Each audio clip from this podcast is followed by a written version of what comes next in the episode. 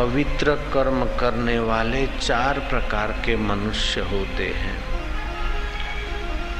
पेट भरने वाले प्राणी तो अनंत हैं, लेकिन पवित्र कर्म करने वाले चार प्रकार के मनुष्य होते हैं। पहले प्रकार के वे मनुष्य होते हैं जो आर्त भाव से भगवान की पूजा उपासना करते पीड़ा हो गई, कोई मुसीबत आ गई, कहीं चारा सहारा न देखा तो सच्चे हृदय से, आर्त भाव से भगवान की शरण लेते। भगवान का नाम चाहे कुछ भी हो, चाहे शिव हो, चाहे कृष्ण हो, चाहे झूलेलाल हो, चाहे कुछ भी हो, सच्चे हृदय से कहते कि जो भी भगवान है, हमारे तारणहार, मेरी रक्षा कर। उनको बोलते आर्त भक्त। जैसे द्रौपदी। दुशासन द्रौपदी को भर सगभा में नग्न करने के लिए उसकी साड़ी खींचता है। इधर उधर देखा बड़े बड़े महारथी, लेकिन कोई वचनबद्ध है तो कोई सत्ता के मंद में है। द्रौपदी ने देखा कि इन पुतलों पे भरोसा रखकर आखिर में कब तक अपने शील की रक्षा करूँगी? एक आस, एक भरोसा। द्वारकाधीश आर्त भाव से द्रौपदी ने पुकारा। भगवान का साड़ियों में अवतरण हो गया। दुशासन खींचता गया खींचता गया। आखिर खींचते खींचते उस नराधम को, जो हाथियों का बल रखता था, थकान हुई और वो बोल पड़ा, नारी है कि साड़ी है? तेरा बाप अवतरित हुआ है। जयराम जी की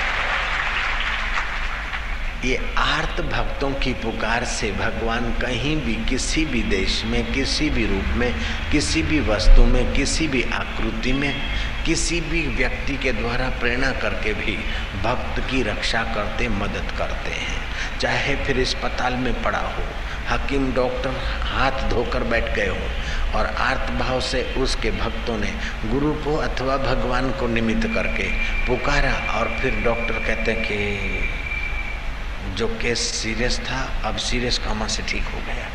जिसकी हमने उम्मीद नहीं बताई थी, उम्मीद है। और दो घंटे के, चार घंटे के बाद व्यक्ति मित्रों से मिल लेता है।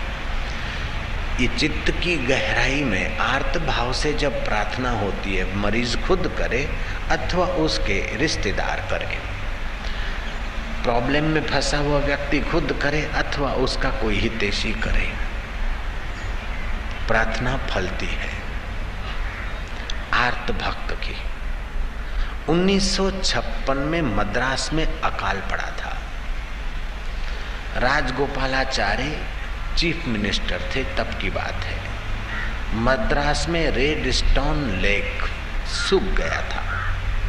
नगर पालिका के टैंकर और नगर पालिका के कॉरपोरेटरों ने हाथ ऊपर कर दिए थे। पानी हो तो लाए, खींच के कहाँ से लाए? राजगोपालाचारी ने एक अपील जारी की। भगवान के भाव जो भाविक भक्त हैं, वे चौपाटी पर, दरिया किनारे, फलाने दिन सुबह, हम लोग एकत्रित होंगे और असली सरकार को प्रार्थना करेंगे। तो मानवीय सरकार की भी जो सरकार है, सुबह चार बजे किसी ने माला उठाई और बैठा दरिया किनारे किसी ने गीता उठाई, किसी ने रामायण तो किसी ने भागवत तो किसी ने कुरान तो किसी ने कुछ। अपने अपने ढंग से लोग प्रार्थना पूजा करते करते शाम के साढ़े तीन बजे राजगोपालाचारी ने आर्त भाव से भगवान को प्रार्थना की, सामूहिक प्रार्थना हुई। हम लोगों ने तो गलतियाँ की है हे प्रभु, लेकिन हमारे कर्मों को न देखे तू अपनी कृपा कर। जैसे नानक ने कहा, लेखे कतु न छूटिए खिन किन भूलन हार। बशकण हारा, बशक ले गुर पार, उतारण हार। प्रार्थना करते करते, आर्त भाव से सभा का और राजगोपालाचार्य का हृदय शांत हुआ। रामकृष्ण कहते कि अपना हृदय और अपनी वाणी जब एक होती है तो प्रार्थना ज़रूर फलती है। हे जल देवता, हे वरुण देवता, हे मेघ देवता, हे इंद्र देवता और सारे देवताओं में बसने वाले, हे वासुदेव, भगवान आदि नारायण, हम पर कृपा करो, मद्रास की जनता पर दया करो। मूँगे प्राणी भी प्यासे मर रहे हैं और व्यक्ति भी प्यासे मरने की नौबत आ रही हे। देव सीज़न चाहे पूरी हो रही है, लेकिन तुम्हारे दरबार में कोई कमी नहीं। प्रार्थना करते करते आर्त भाव से उनका हृदय थोड़ा शांत हुआ है। प्रार्थना पूरी हो गई, सब अपने अपने घर गए। दिन भर के भूखे थे। बनाया, खाया, रात हुई, देखा, आकाश में कोई बादल एक आध दिखता है, वो तो रोज आते बादल। रात के सात बजे, आठ बजे, कुछ बदलियाँ दिखी, लेकिन ऐसी तो बदलियाँ आई और गई। नौ बजे, दस बजे, लोग तो सो गए, लेकिन लोगों के हृदय में जो सोने के बाद भी रक्त संचार की चेतना देता है, वो परमात्मा कैसे सोए? बादल धीरे धीरे मंडारते गए, रात्रि को दो बजे तक बादलों की सेटिंग हुई, न जाने कहाँ से आए। रात को दो बजे बादल बरसे, ऐसी बरसात चली, ऐसी चली, महाराज, क्या बताएँ? मुसलधार बरसात, बड़ा बड़ा बूंद और लगातार। ऐसी जोरों की बरसी, ऐसी बरसी, ऐसी बरसात हुई। सुबह छह बजे तक तो रेड स्टोन लेक छलो छल और मद्रास की सड़कों पर सरकार को नावें चलानी पड़ी ऐसी वर्ष ये भगवान के भक्त तो हैं, लेकिन प्रॉब्लम आता है आर्त भाव से भक्ति करते तो कुछ फलता हुआ दिखता है।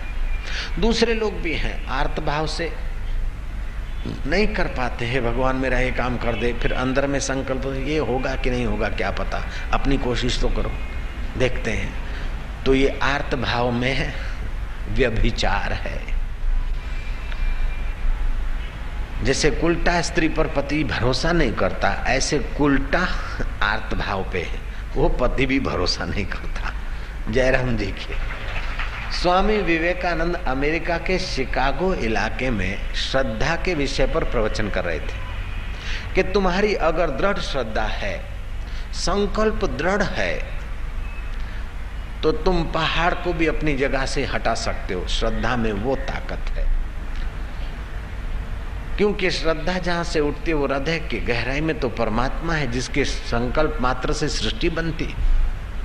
सूरज किसी फैक्ट्री ने नहीं बनाया, किसी सरकार ने नहीं बनाया। ये घड़ियाल तुमको दिखती है, बनाने वाला नहीं दिखता, फैक्ट्री नहीं दिखती, फिर भी आप मान, आपको मानना पड़ेगा कि ज़रूर इसकी डिज़ाइन,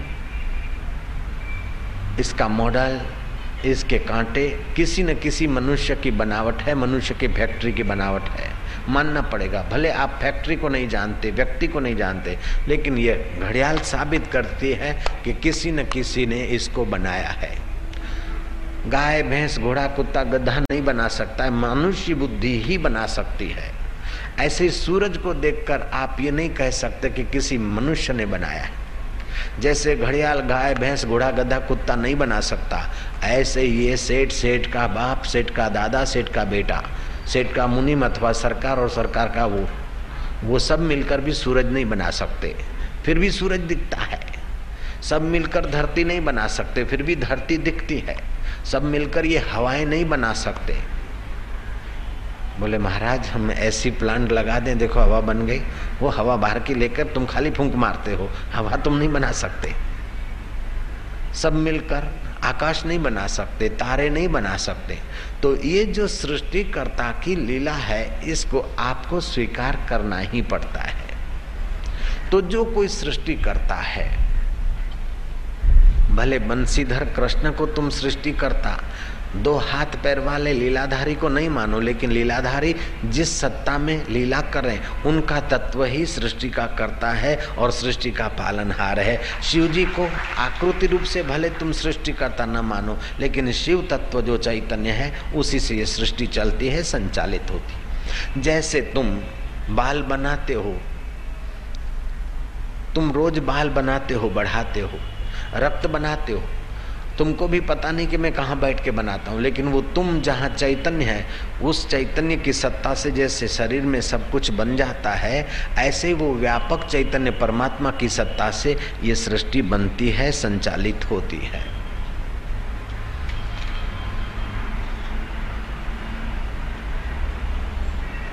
तो उस सृष्टिकर्ता को जब तक नहीं जाना माना, तब तक वो मानते हैं। अब जाना माना तो ये और वो दूर नहीं है। ये और वो अलग नहीं है। सो साहिब सद सदा हजूरे, अंधा जानत ताको दूरे। मन तू ज्योति स्वरूप अपना मूल पिछान, जैसे स्वप्ने की सृष्टि तुम बना लेते हो, और कोई श्रम नहीं पड़ता है। ऐसे ही सृष्टिकर्ता को भी ये सृष्टि बनाने में कोई श्रम नहीं पड़ता। स्पूर्णा मात्र है, संकल्प मात्र है।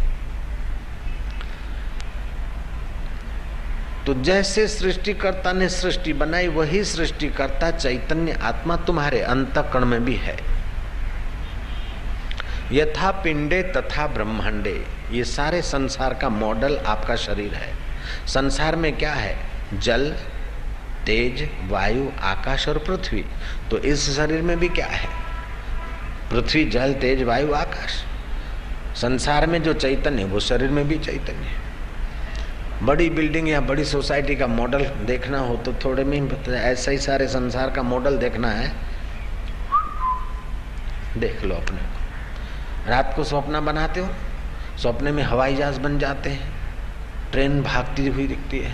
गंगा उछलती, कूदती, गुनगुनाती, लहरें उछालती दिख रही है। और उसमें आपने गोता मारा। इतने में देखा कि पंडा कहीं चला तो नहीं गया, कोई जेब कतरा तो धोती तो नहीं ले गया बुशट तो नहीं ले गया। वो भी दिखता है।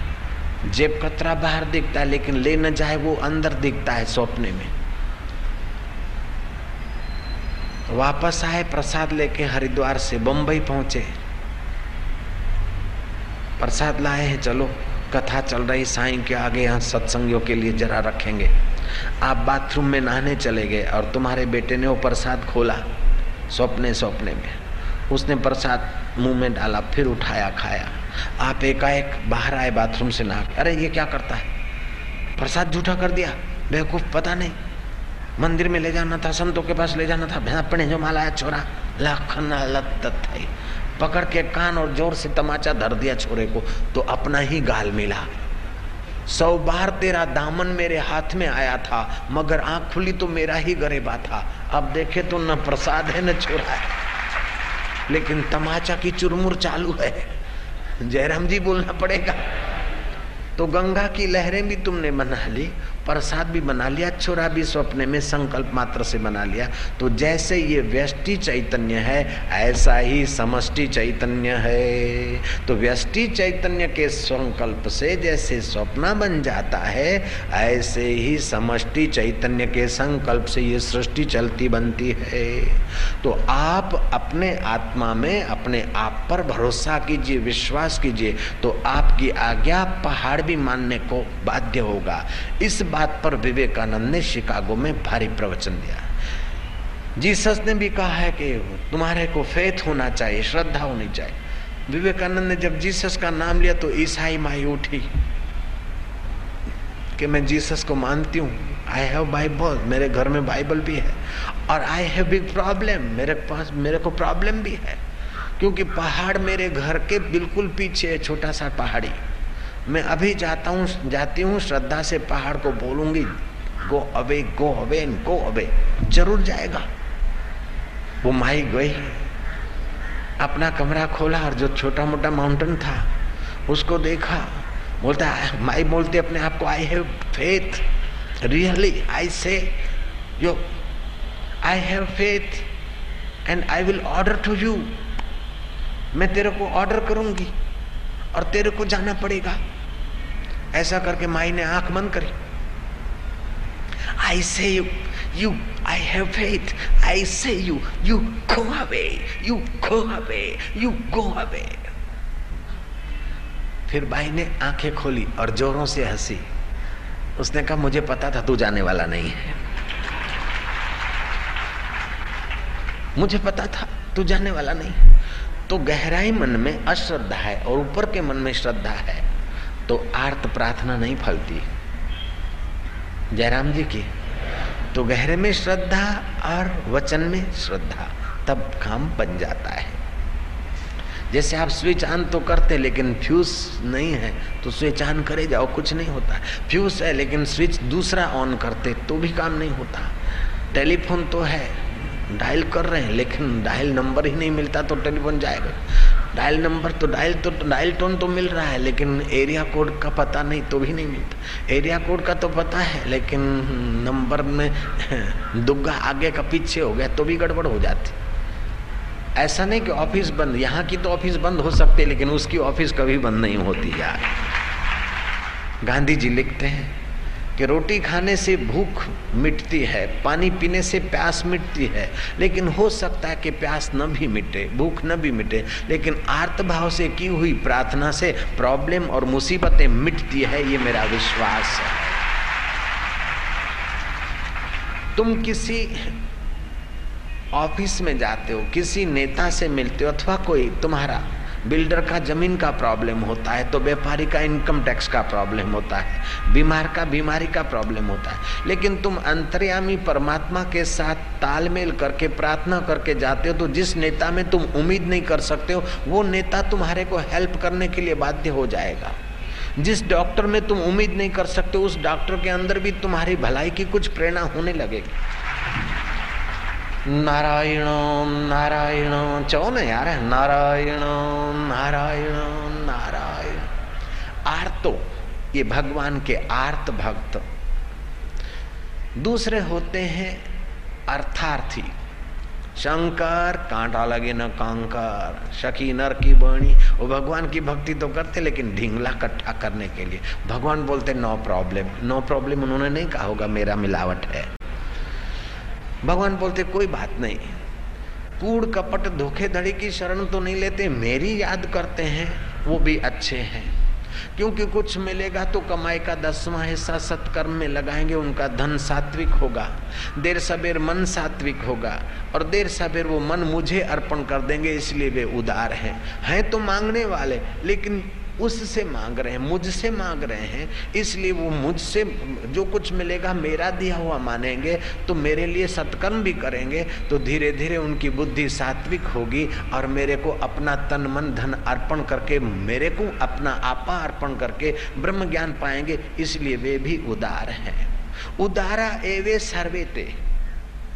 तीसरे भक्त होते हैं, जैसे ध्रुव था अर्थार्थी। पिता की गोद में बैठने जा रहा था और अपमान हो गया, क्षत्रिय ब्लड था।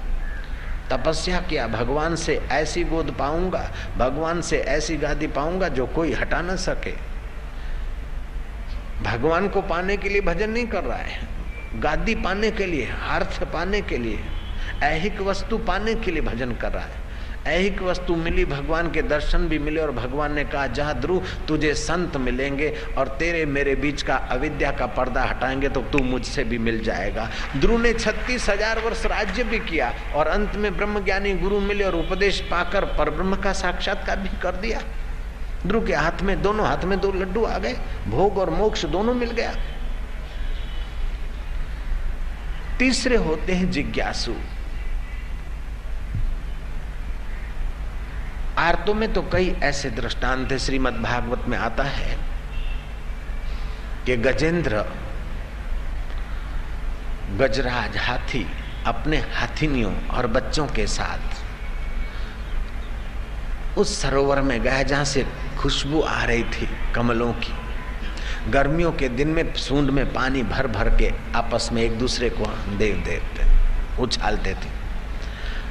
बड़े आनंद का अनुभव कर रहे थे। इतने में सरोवर का एक मगर ने उसका हाथी का पैर पकड़ा। हाथी बलवान तो था, लेकिन हाथी थलचर है और वो मगर जलचर है। मगर का ज़ोर हाथी के ज़ोर से ज़्यादा साबित हुआ। हाथी को घसीटता जा रहा है। हाथी ने और बच्चों ने सुन में सुन मिलाकर खींचने की कोशिश की, लेकिन सब असफल गए। सब चिंगारते हुए भाग खड़े हुए। हाथी ने देखा कि सुख में सब साथी हैं, लेकिन दुख में तो अपने को ही घसीटा जाना पड़ता है। कितना भी इधर उधर करके कुटुंब को पालो, पोसो, यार दोस्तारों को, लेकिन वहाँ का जब आता है मगर मौत तो कुटुंब ही रह जाते, आपको छोड़कर फिर चले जाते हैं आइसक्रीम खाने को। आज नहीं तो कल फ़ंक्शन में जाते हैं। जो बोलते हैं, प्राणनाथ, तेरे बिना भी क्या जीना? चंद्रमुखी, तेरे बिना भी क्या जीना? वो दो दिन के बाद क्या क्या खाते पीते, हर कैसे जीते, दुनिया जानती है। जयराम जी की बोलना पड़ेगा इस चक्कर में मत आओ कि कोई बोलता कि, यार, तेरे बिना मैं नहीं जी सकता हूँ। मिसिस तेरे बिना नहीं जी सकता हूँ। सब जीते रहते और बोलते रहते नारायण नारायण नारायण। इस भ्रांति में मत पड़ना कि मेरे बिना बच्चों का क्या होगा, मिसिस का क्या होगा, मिस्टर का क्या होगा, इसका क्या होगा। सब एक दूसरे को बस समझा रहे और सब एक दूसरे के हवाले ऐसे ही अपने भ्रांति को बढ़ा रहे हैं। कोई बोलता, पति के बिना नहीं चलेगा, दोस्त के बिना नहीं चलेगा। अरे, सब के बिना चलेगा, एक चैतन्य के बिना, परमात्मा के बिना नहीं चलेगा, बाकी सबके बिना चलेगा।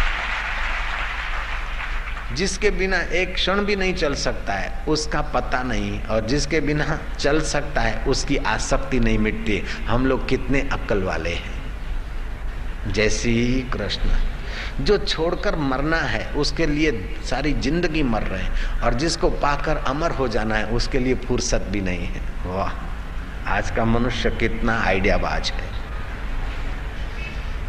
बोल दो, नारायण नारायण नारायण। उस गजेंद्र को बेचारे को, ये भागवत की कथा आपको सुना रहा हूँ। इस कथा के सुनने मात्र से बहुत सारा पुण्य माना गया है। अकाल मृत्यु टल जाती। ग्रह उसको घसीटता जाता है। अंत में उसने देखा कि मेरा कोई संगी साथी नहीं है। आर्त भाव से उस हाथी ने पुकारा, हे सृष्टि करता हे प्राणी मात्र के आधार, हे ईश्वर, में जैसा तैसा हूँ, तेरी शरण हूँ, तुम मेरे को बचाओ। आर्त भाव से उसकी पुकार हुई। भगवान नारायण गरुड़ पर आया और सुदर्शन चक्र छोड़ा। ग्रह का गला कटा हाथी बच गया। परीक्षत कहते हैं कि सुखदेव जी महाराज के चरणों में प्रार्थना करते हैं। कि हाथी के शरीर में ऐसा आर्त भाव से प्रार्थना कैसे निकली? कई हाथी घसीटे जाते, मर जाते हैं तो हाथी तो पशु है और फिर आर्त भाव से प्रार्थना की और भगवान स्वयं आए एक हाथी के लिए। सुखदेव जी कहते हैं, वह हाथी साधारण हाथी नहीं था पांडे वंशी कुल में प्रद्युम्न नाम का राजा, राजपाट का त्याग करके पर्वत पर जाकर तपस्वी वेश धारण करके तपस्या करता था। लेकिन उसने निग्रे ने किसी गुरु की दीक्षा नहीं ली थी। मन माना तप कर रहा था तो थोड़ी बहुत तपस्या करने से उसको घमंड आ गया। राजा को जो धर्म है प्रजा पालन साधु संत, अतिथि ब्राह्मण आदि की व्यवस्था में जो ध्यान देना है, वो व्यवस्था छोड़कर तपस्वी का वेश ऐसे ही नुगरे ने धारण कर लिया। अगस्त ऋषि उस पहाड़ी पर पहुँचे तो उसने अपने को बड़ा तपस्वी मानकर पलथी मार के बैठा रहा। संत के आने से उठ खड़ा होता है तो आयु, विद्या, बल और यश बढ़ता है, लेकिन अपने से ऊँचे भजन तप में जो महापुरुष हैं, वे आए और अपन ऐसे ही बैठे रहें तो अपनी प्राण शक्ति आयु, विद्या, बल और यश में कमी हो सकती है। उस पांड्यवंशी राजा को निगुरे को इस बात का पता नहीं था क्योंकि उसने सत्संग नहीं सुना था। उसने अनुनय विनय किया, महाराज, क्षमा करिए, अज्ञानी जीव हैं, भूल हो गई बोले अच्छा अब निकली हुई गोली, निकला हुआ तीर तो वापस नहीं आएगा, लेकिन तेरे को अंत समय में ये भक्ति की स्मृति होगी। कठिनाई में तू भगवान को पुकारेगा तो मेरे नारायण तेरी रक्षा करने को भी आएँगे। संत के वचन से भगवान को भी आना पड़ता है। संत वाणी ये है। परीक्षक ने दूसरा सवाल किया, महाराज, वो हाथी तो मानो पांडे वंशी कुल का राजा था, अगस्त मुनि की दुआ थी। लेकिन वो मगर को कौन सी ऐसी शक्ति कि भगवान नारायण के हाथों से उसकी सदगति हुई है? सब कई मगर मरते दरिया में पड़े पड़े सड़ जाते, मर जाते, किसी को पता भी नहीं चलता। कई सरोवरों में मगर पैदा होते, मर जाते, किसी को पता नहीं। और ये ऐसा तो कौन सा मगर के जिसकी संतों को कथा करनी पड़ती महाराज? तो मगर ने ऐसा क्या किया था? सुखदेव जी महाराज तो सिद्ध योगी थे। ध्यान समाधि से उनको सब प्रत्यक्ष हो जाता था। सुखदेव जी ने कहा, देवल ऋषि सरिता में स्नान कर रहे थे। हुहुल नाम का गंधर्व भी सरिता में, नदी में स्नान करने को वो हुहुल नाम का गंधर्व को ऋषि का आदर करने के बदले वो मगर की नाई पानी पानी में चलकर ऋषि के टांग को पकड़ता था बार बार ऋषि की छेड़खानी करने के लिए, मशकरी मखोल करने के लिए। तो देवल ऋषि ने कहा कि तू गंधर्व होकर भी मगर की ही लीला कर रहा है और मुझे तू डराने की कोशिश करता बेटा, तुझे मगर बनने का बड़ा शौक है। जा तू मगर बनना। तो हुहुल गंधर्व ने याचना की, प्रार्थना की। देवल ने कहा अच्छा जब प्रार्थना करते तो श्राप तो श्राप है, लेकिन तुम्हारी प्रार्थना भी फलेगी और मेरा श्राप भी फलेगा। भगवान नारायण तुम्हारी सदगति करेंगे, बेटा, जाओ तुम्हारा कल्याण तो ये आर्त भक्तों की बात है। ध्रुव अर्थार्थी भक्त है। कुछ जिज्ञासु भक्त होते हैं। रोग मिटाना या मुसीबत में पड़े इसलिए भजन नहीं करते। लेकिन मनुष्य जन्म पाया है तो मैं कौन हूँ? भगवान क्या है? मुक्ति कैसे मिलेगी? ये पढ़े लिखे कमाया आखिर छोड़ के मर जाएँगे। मर के आखिर कहाँ जाएँगे? मरना है बिल्कुल ज़रूरी तो मरने के पहले अमरता का रास्ता क्या है? उसको जानने के लिए जो भक्ति करते हैं, अमर पद का अनुभव करने के लिए जो भक्ति करते हैं बार बार माता के गर्भ में ऊंधा होके लटकने से जो उब गए हैं, जिनकी बुद्धि विकसित हुई है, ऐसे जो जिज्ञासु हैं और भजन करते हैं, भगवान को जानने पाने के लिए जो भजन करते हैं, उन्हें जिज्ञासु कहा जाता है। चौथे भक्त होते हैं ज्ञानी, जिनको आर्त भाव से भजन करने की ज़रूरत नहीं, कोई प्रॉब्लम को सच्चा मानते नहीं। प्रारब्ध वेग से जो भी आएगा, सुख दुख आएगा, चला जाएगा, हट परे इन्हें लाभ जरा जरा बात के लिए उसको बोलते रहे, पुकारते रहे, नहीं नहीं, तेरी मर्ज़ी पूर्ण हो। तू जानता है हमारे लिए क्या अच्छा है। दुख भी आएगा तो हमारी आसक्ति घटाएगा, सुख आएगा तो हमारा विषाद घटाएगा। दुख और सुख साधन है। ऐसा जो समझ गए हैं। दुख और सुख तो प्रकृति की व्यवस्था है। ऐसा जो समझ गए, वो आर्त भाव से भगवान को प्रॉब्लम दूर करने के लिए नहीं बुलाते। अर्थार्थी भाव से भजन नहीं करते।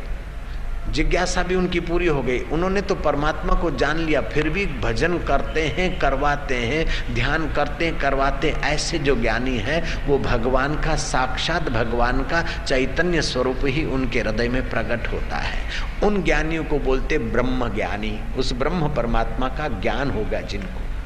ऐसे ब्रह्म ज्ञानी का दर्शन बारह कोस, नंगे पैर, नंगे सिर, भूखे पेट चाल कर जाना पड़े तो ऐसे ब्रह्मज्ञानी का दर्शन करने को मैं जाऊँगा, ऐसा विवेकानंद बोलते थे। मैंने पूजा पाठ, देवी देवताओं की उपासना किया, लेकिन जब साक्षात्कार किए, महापुरुष के दर्शन से जो शांति मिलती है, जो ज्ञान मिलता है, जो आनंद मिलता है, जो हृदय कमल खिलता है, ऐसा तो बड़ा बड़ा तप करने से भी लाभ नहीं होता है। योग वशिष्ठ महारामायण में आता है। भगवान वशिष्ठ राम जी को कहते हैं कि गंगा तो शीतल है, लेकिन शरीर की तपन मिटाती है, ज्ञानी की दृष्टि से हृदय की तपन मिटती है। ज्ञानी की दृष्टि तो गंगा से भी ज़्यादा शीतल है। भगवान शिव पार्वती को कहते हैं, आप हम सब उच्चारण करेंगे। गुरु गीता श्लोक नंबर 101 शिव पूजा रतो वापी शिव पूजा रतो शिव पूजा रतो वापी शिव पूजा रतो वापी विष्णु पूजा रतोथवा विष्णु पूजा रतोथवा विष्णु पूजा रतोथवा विष्णु पूजा रतोथवा गुरु तत्व विहीनश्चेत्। गुरु तत्व विहीनश्च गुरु तत्व विहीनश्च।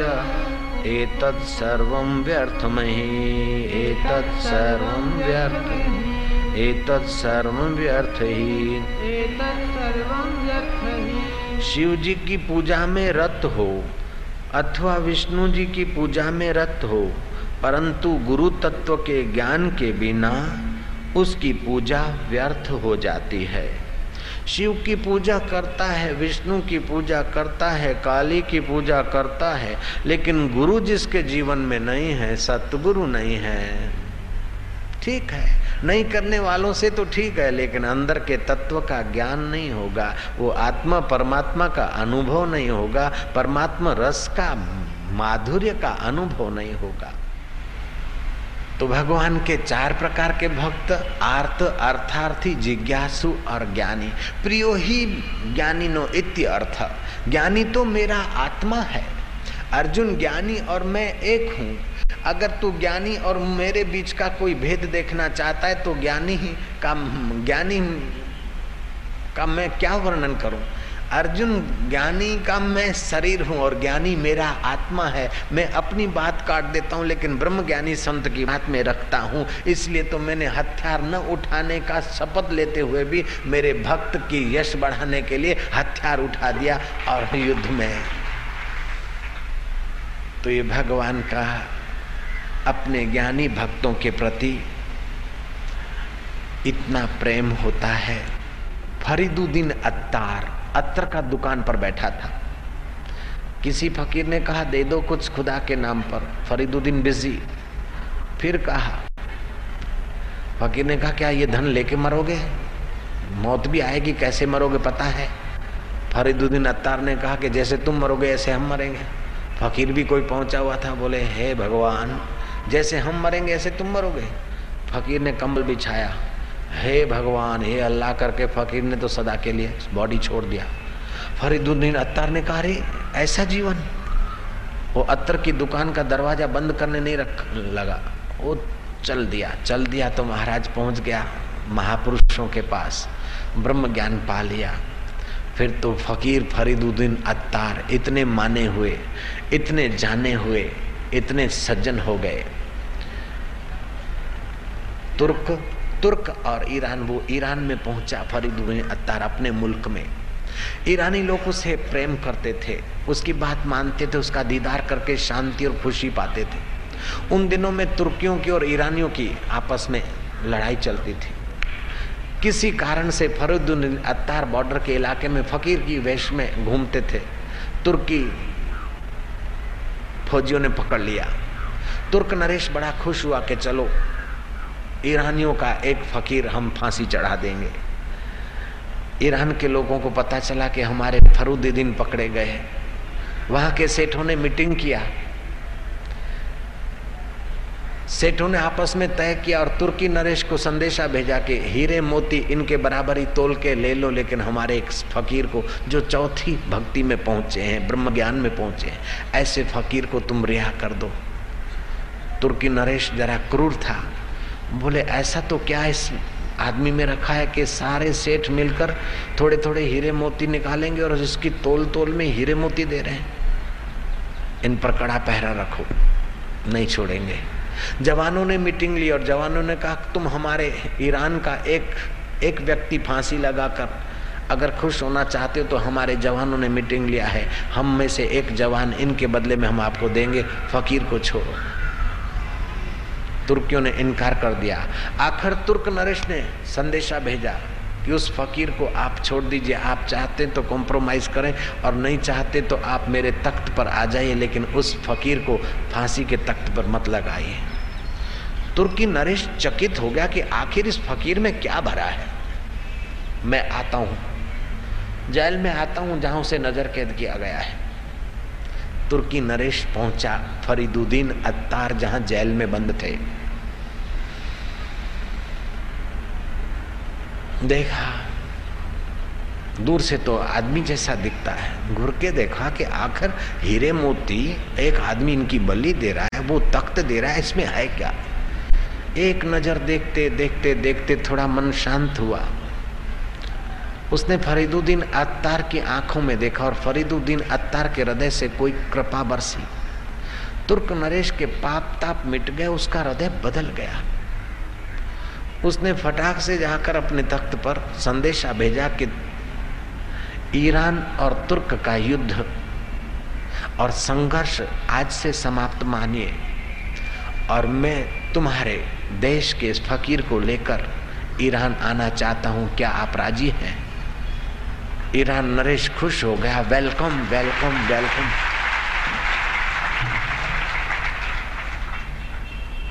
उस तुर्की नरेश ने ईरान नरेश से पूछा कि आखिर इस फकीर के बदले में तुम पूरा तख्त देने को राज़ी हो गए? इस बात से चकित होकर मैं इनका दर्शन करने गया।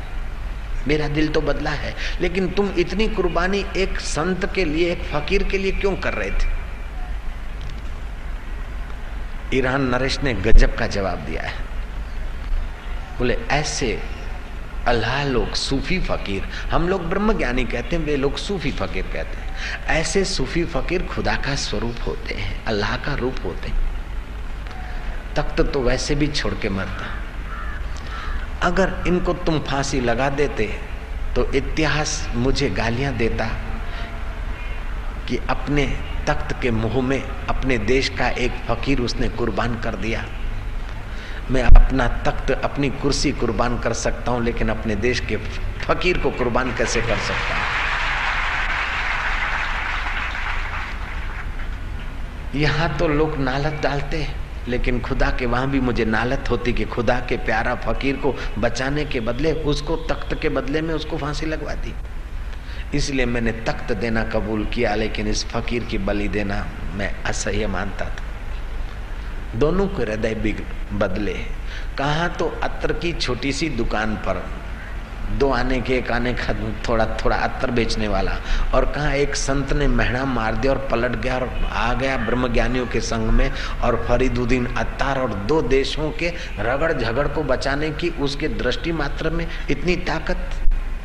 नानक ने ठीक कहा।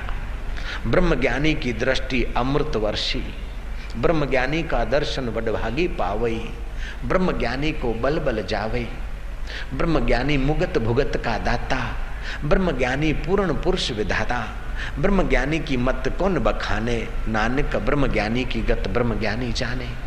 जे को जन्म मरण ते डरे साध जिना की शरणी पड़े, जे को अपना दुख मिटावे साध जिना की सेवा पावे। ऐसे एक संत थे बंगाल में जिनका नाम था गौरांग चैतन्य महाप्रभु। वे अपने भक्तों के साथ जा रहे थे। रास्ते में किसी धोबी तालाब होगा, कोई जो भी होगा। एक धोबी तालाब में खड़े खड़े हैशो हैशो हैशो, कपड़े कूट रहा था। गौरांग को लगा कि कपड़े कूट रहा है, अपना भाग्य कूट रहा है, अपने हृदय को कब साफ़ करेगा? लोगों के कपड़े तो साफ़ करता है, लेकिन अपना कपड़ा कब धोएगा? संत का हृदय।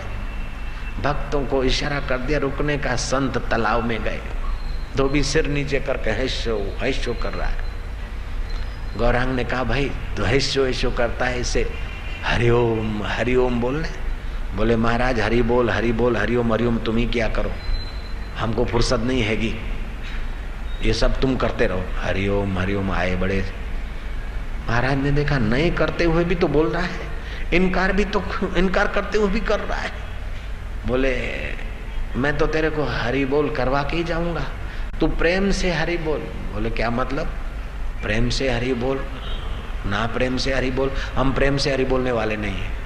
बिना प्रेम के भी हरी बोलने वाले नहीं है। हरी बोल हरी बोल। महाराज, तुम्हारा रास्ता ना पो हम नहीं करते हरी बोल हरी बोल। इस पचड़े में हम नहीं पढ़ते हरी बोल हरी बोल।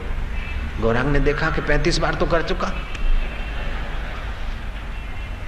अरे भाई, तू जब तक हरि बोल नहीं करेगा, मैं जाऊँगा नहीं। तू हरिओम हरिओम कहता जा, अथवा हरि बोल हरि बोल कहता जा। बोले, मैं हरिओम कहने वाला नहीं हूँ, हरि बोल हरि बोल कहने वाला नहीं हूँ। मैं तो अपना कपड़ा धोता हूँ हरिओम हरिओम हरि बोल हरि बोल, ये सब तुम, तुमको सौंप दिया जाओ महाराज। तब तक उस पापी ने आँख उठाकर देखा नहीं था, सिर नीचे था और बड़बड़ा रहा था। आखिर गौरांग ने उसका मैला कपड़ा उसके हाथ से लिया।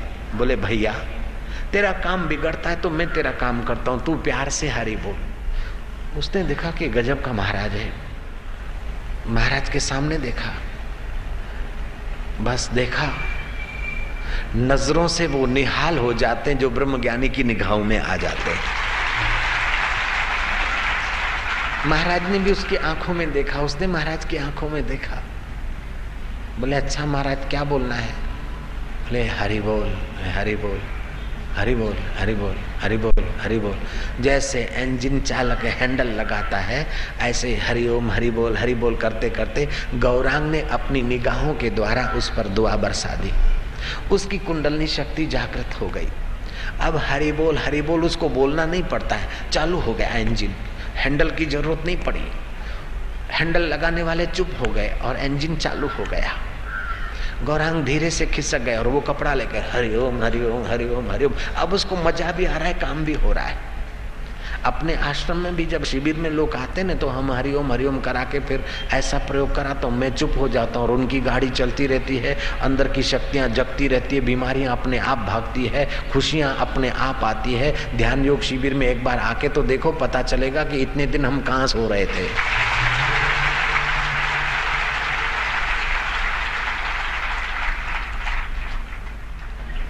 महाराज गौरांग तो धीरे धीरे अपने भक्तों के साथ खिसके वो तो रवाना हो गए सैया चल के अपना जगन्नाथपुरी के तरफ़।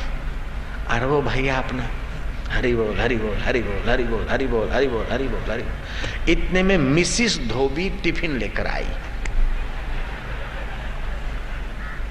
ए जुनेद के अब्बा, ए जबुआ के अब्बा, ए, ये क्या बोलते हो? बोले, हरी बोल हरी बोल हरी बोल। अरे, क्या हो गया? इमली का जिन्नात लगा। बोले, हरी बोल हरी बोल। अरे, भूत लगा, क्या हुआ अरे हरी बोल हरी बोल। ओ माई तो भागी खड़े पग। गई गाँव में के। जबा के अब्बा को क्या हो गया है? जिन्नात लगा, प्रेत लगा, कोई पता नहीं। लोग आए दो पाँच। अरे क्या हो गया? अरे बोलता क्यों नहीं? बोले, हरी बोल हरी बोल। वो किसी का भांजा लगता था, किसी का काका लगता था। दो आदमी आए, उसके भुजाएँ पकड़ी। ये संक्रामक आध्यात्मिक वाइब्रेशन है। जैसे संक्रामक रोग और बीमारी के वाइब्रेशन होते हैं, कीटाणु होते हैं, ऐसे इस हरि बोल में जो सिद्ध पुरुष हुए हैं, उनकी निगाहों से अगर वो बरस जाती कृपा तो ये संक्रामक आध्यात्मिक क्रांति हो जाती है।